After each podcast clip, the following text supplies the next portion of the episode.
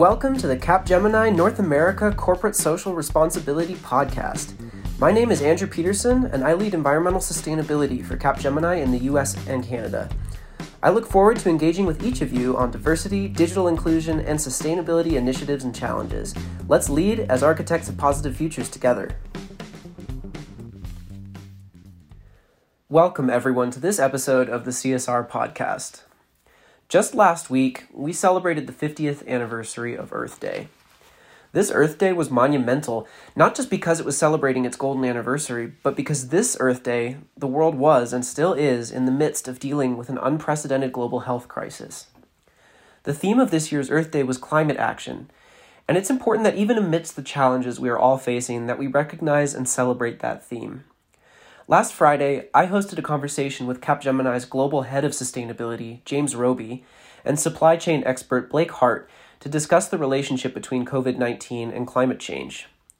Over the next few minutes, you're going to hear some of the highlights of that conversation, and I hope that you'll all come away with a few new ideas for how you can take action to fight climate change right now from the safety of your home. If you've been following the news since the beginning of the COVID 19 pandemic, as I'm sure most of you have, you'll probably have noticed one or multiple stories on some of the interesting environmental impacts of this pandemic that are starting to be noticed.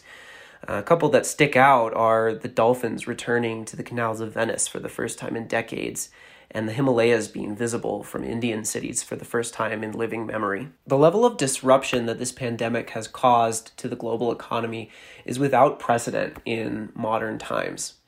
And so it should be clear that there are going to be some interesting environmental impacts. In this next segment, I asked James Robey about some of the most important observations that have been made in the environment thus far and what those mean for climate change and the sustainability conversation in, in general. There have been some quite remarkable uh, transformations in certain places. So um, Delhi, the sky is blue for the first time in uh, a long time. Um, uh, so certainly, and even in, um, in, cities like London, the pollution levels are uh, hugely lower than they would normally be at this time of year. So um, quite interesting in seeing the um, seeing the, the benefits from a health perspective.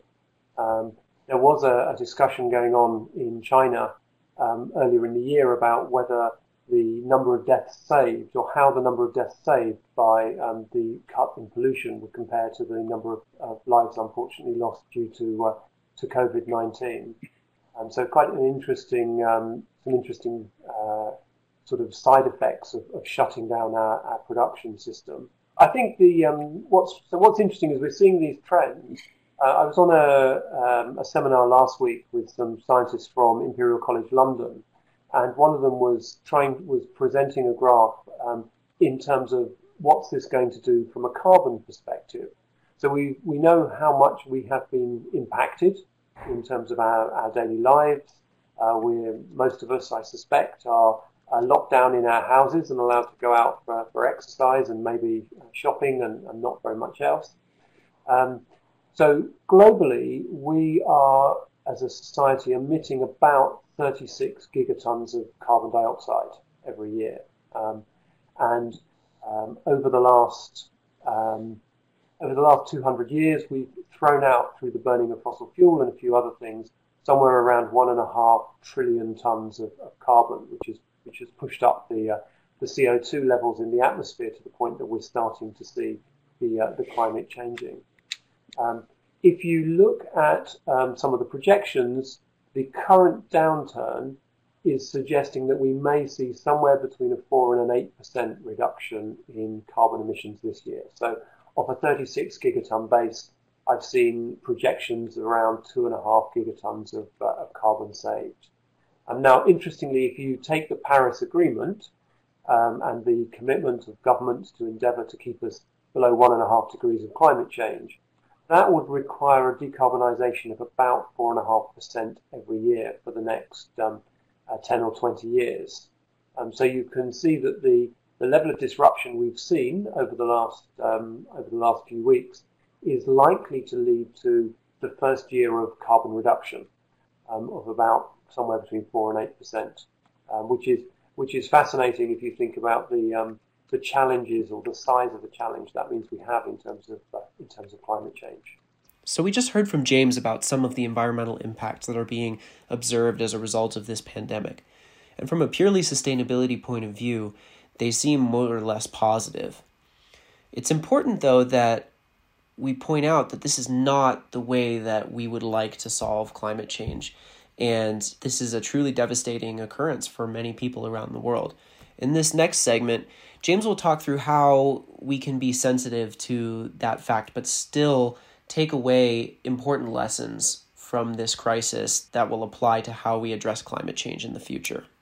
Um, I think that uh, this this uh, pandemic has been a wake up call. I've not met anybody who has been um, praying for the sort of wake up call, which has the, the human level of tragedy and human level of uh, of um, impact that um, that we're seeing with COVID nineteen. Um, but I'm certainly seeing a lot of discussion in the sustainability community in terms of well, actually we need to you know we need to learn from this. And you know, one of the encouraging things is we are starting to see um, we are starting to see what can be done when there is a, a mindset for change. Um, I wrote uh, a quote for an article three or four weeks ago uh, in the context of, of business travel, and, and, it almost felt like um, COVID had done in, in four weeks what uh, climate change had failed to do in, in, in 10, 15 years in terms of uh, persuading people that, to um, to stop travelling and to, to, to, to, work from home. And uh, certainly in our industry, I think one of the game changers is that we are proving the art of the possible. And um, you know, so often over the years we've we've we've heard that no, you know, we have to deliver on site. We have to we have to fly all these people into the client site week in week out. You know, uh, irrelevant of what that means for, for our, our people and, and their work life balance and their families. Um, you know, often you hear the excuse we can't deliver any other way. The client won't accept us delivering um, remotely. Um, and all of a sudden, we've had this sort of external factor that has, has suddenly changed the world. And uh, all of a sudden, even even our most skeptical clients are are realizing that they're they're kind of having to accept um, remote delivery if they want delivery at all.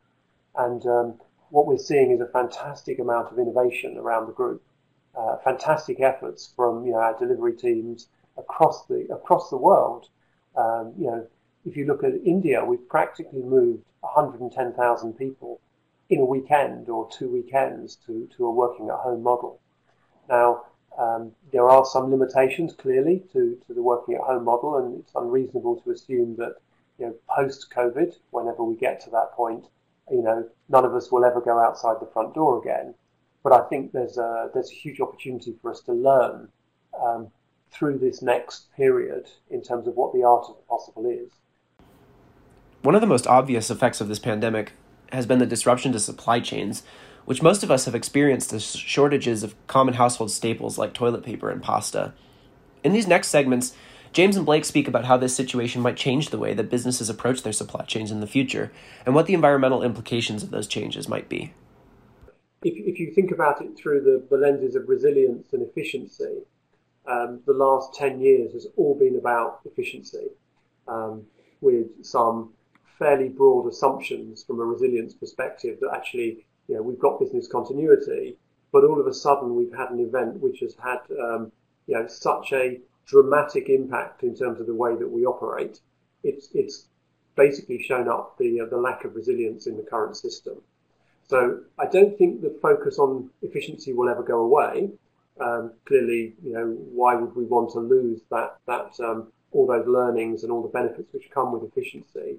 But what I do think will happen is I think we're going to see a lot more focus over the coming months and years on, on resilience. And that's really interesting from a climate change perspective, uh, because you know one of the things that we know climate change will bring is a you know much more frequent um, sets of uh, events which are likely to disrupt. You know, histo- you know, if you look over the last few years, um, and I always, um, you know, I always get the wrong hurricane names. But if you think about the US, you know, we had the uh, we had the Houston office uh, or the car parks underneath the Houston office well and truly flooded uh, when the you know in, in the, the storm uh, a couple of years ago. We had the, uh, the hurricane which went up the east coast and put lower Manhattan under underwater. And the evidence suggests that you know these these extreme weather events are likely to become more and more frequent. So from a resilience perspective, more and more organisations are going to have to start thinking um, thinking about you know how do they how do they prepare themselves. We're doing a, a climate change risk assessment process across the group at the moment.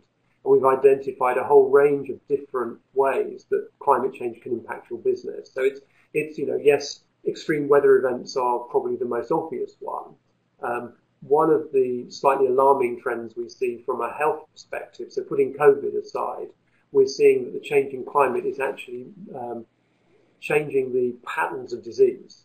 So we're actually seeing that malaria is starting to, to stretch northward into, into southern Europe. So actually, you know, so climate change is likely to drive um, different health outcomes. Extreme heat events, we're already seeing extreme heat events in, in Europe causing much higher levels of um, deaths in the summer than, than have we have historically. So all of these factors, and there I say there are a whole range of factors related to climate change, have the potential to disrupt our business, have the di- potential to disrupt, um, you know, lots of businesses. And so that, that supply chain piece, um, I think resilience is going to become quite critical in. Yeah, and that's um, something that we've even talked with a number of our clients already at this point is talking about that resilience, the, the flexibility, and being able to adapt. Because as you said, these efficiency is never going to go away, but it's a matter of determining what type of efficiency you want to have. So it's a matter of looking into what's the best industrialization approach going forward. Um, in the past, it has been a distributed system where you're able to spread out the risk of different either natural events or things happening by having a distributed network. Um, so where if one site goes down, you have another that can pick up that capacity. But we've also seen lately too having a localized supply chain that's much more domestic has advantages in certain um, aspects as well. So it's a matter of these discussions and um, almost pros and cons that are being played out across enterprises globally at this point, seeing which model is the most robust, which one is going to be the most resilient to these type of changes going forward. Um, because as you said, I think this is something we will likely run into again in the future, and what companies are going to be able to make those innovations that allow them to adapt more. And I think some of the value we can drive too is helping companies understand how deep you really need to look at problems to make that decision. What is the best option? Um, from kind of pivoting away from a purely cost aspect and profitability aspect when you're looking at sustainability, is it socially sustainable? Is it environmentally sustainable? And bringing that and those data points to them, I think something we can help going forward. I suppose the, the drum I've been beating for probably the best part of a decade is um, if you get to the heart of what sustainability is, um, it's a need to change. Um, it's a need to change the way we, we do things uh, from a societal perspective. There's a need there's a need to change in terms of uh, a lot of the things that we consume. Um, and so if you then think about that change and transformation, then naturally that means that sustainability equals more business transformation than we've probably ever seen before. And um, you know, going back to the, the figure that I was talking about at the beginning, if if transformation or change the level of COVID knocks out four or five percent of our carbon emissions, you can see the level of transformation we are talking about if we are going to get to a net zero carbon economy sometime in the next 10 or 20 years. So, after hearing all that, you're probably asking yourself, now what? If there are a couple of silver linings in the COVID 19 crisis, one of them is that so many companies have had to try completely new ways of working and of doing business and are realizing that those ways can work. We need to build on that momentum and that willingness to try new things and not settle back into business as usual. And every one of you listening has the ability to influence your employer or your small business or even the companies that you buy products from and help to create a new and more sustainable version of normal. Here at Capgemini, that means excelling at remote delivery and traveling less. For a consumer products company, that might mean sourcing more sustainably and locally and improving the resilience of your supply chain. And as a consumer, that might mean buying products that you know are more sustainable and influencing producers to meet that demand. Another important lesson from this pandemic is that we can no longer avoid considering the global implications of our actions. We have been shown that we really are all in this together. By staying at home here in Colorado, I'm helping to prevent deaths in Atlanta, in Seattle, in London, in Nairobi, in Jakarta.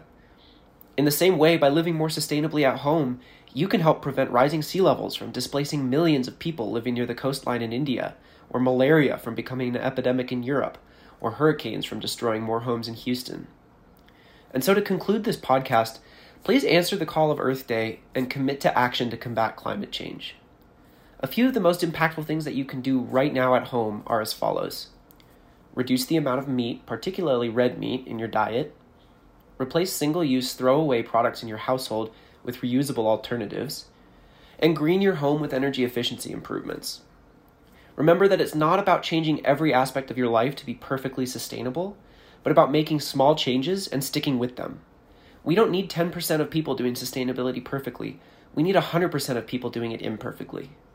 Thank you so much for listening today, and remember that we truly are stronger together. Wow, you made it to the end of another episode of the Capgemini North America Corporate Social Responsibility Podcast. I'm Andrew Peterson, and on behalf of the entire North America CSR team, I'd like to thank you for listening. We want to hear from you. If there is a specific topic on diversity, digital inclusion, or environmental sustainability that you would like to hear us cover, please leave a comment in the podcast channel below.